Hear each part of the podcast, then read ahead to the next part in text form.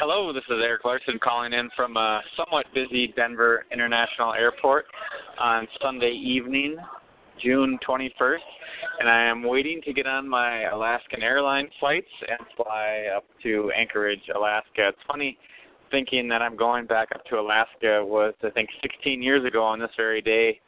I was out on the longest day, the first day of summer, camping by myself somewhere on the Kenai, and it's cool to think that I'm going back. Although I'm going now to a place that I've never ever been before, which is um, McKinley or Denali.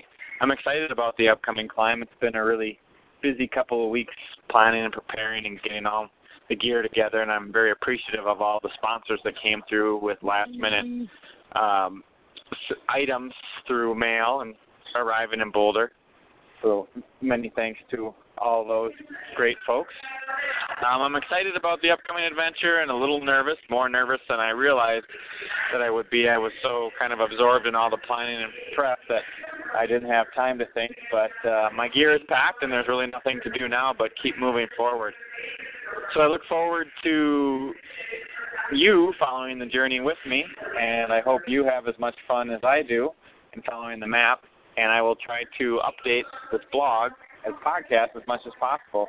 If you are listening to this on a podcast, you can always visit Eric Larsen Explorer or SaveThePoles.com to learn more. If you're on Twitter, you can follow me at Save the Poles or Eric Lars. If you're on Facebook, you can always follow Save the Poles or Polar Explorer Eric Larsen. For media inquiries, you can always contact Laura at Scream Agency. That's L O R A at Scream Agency.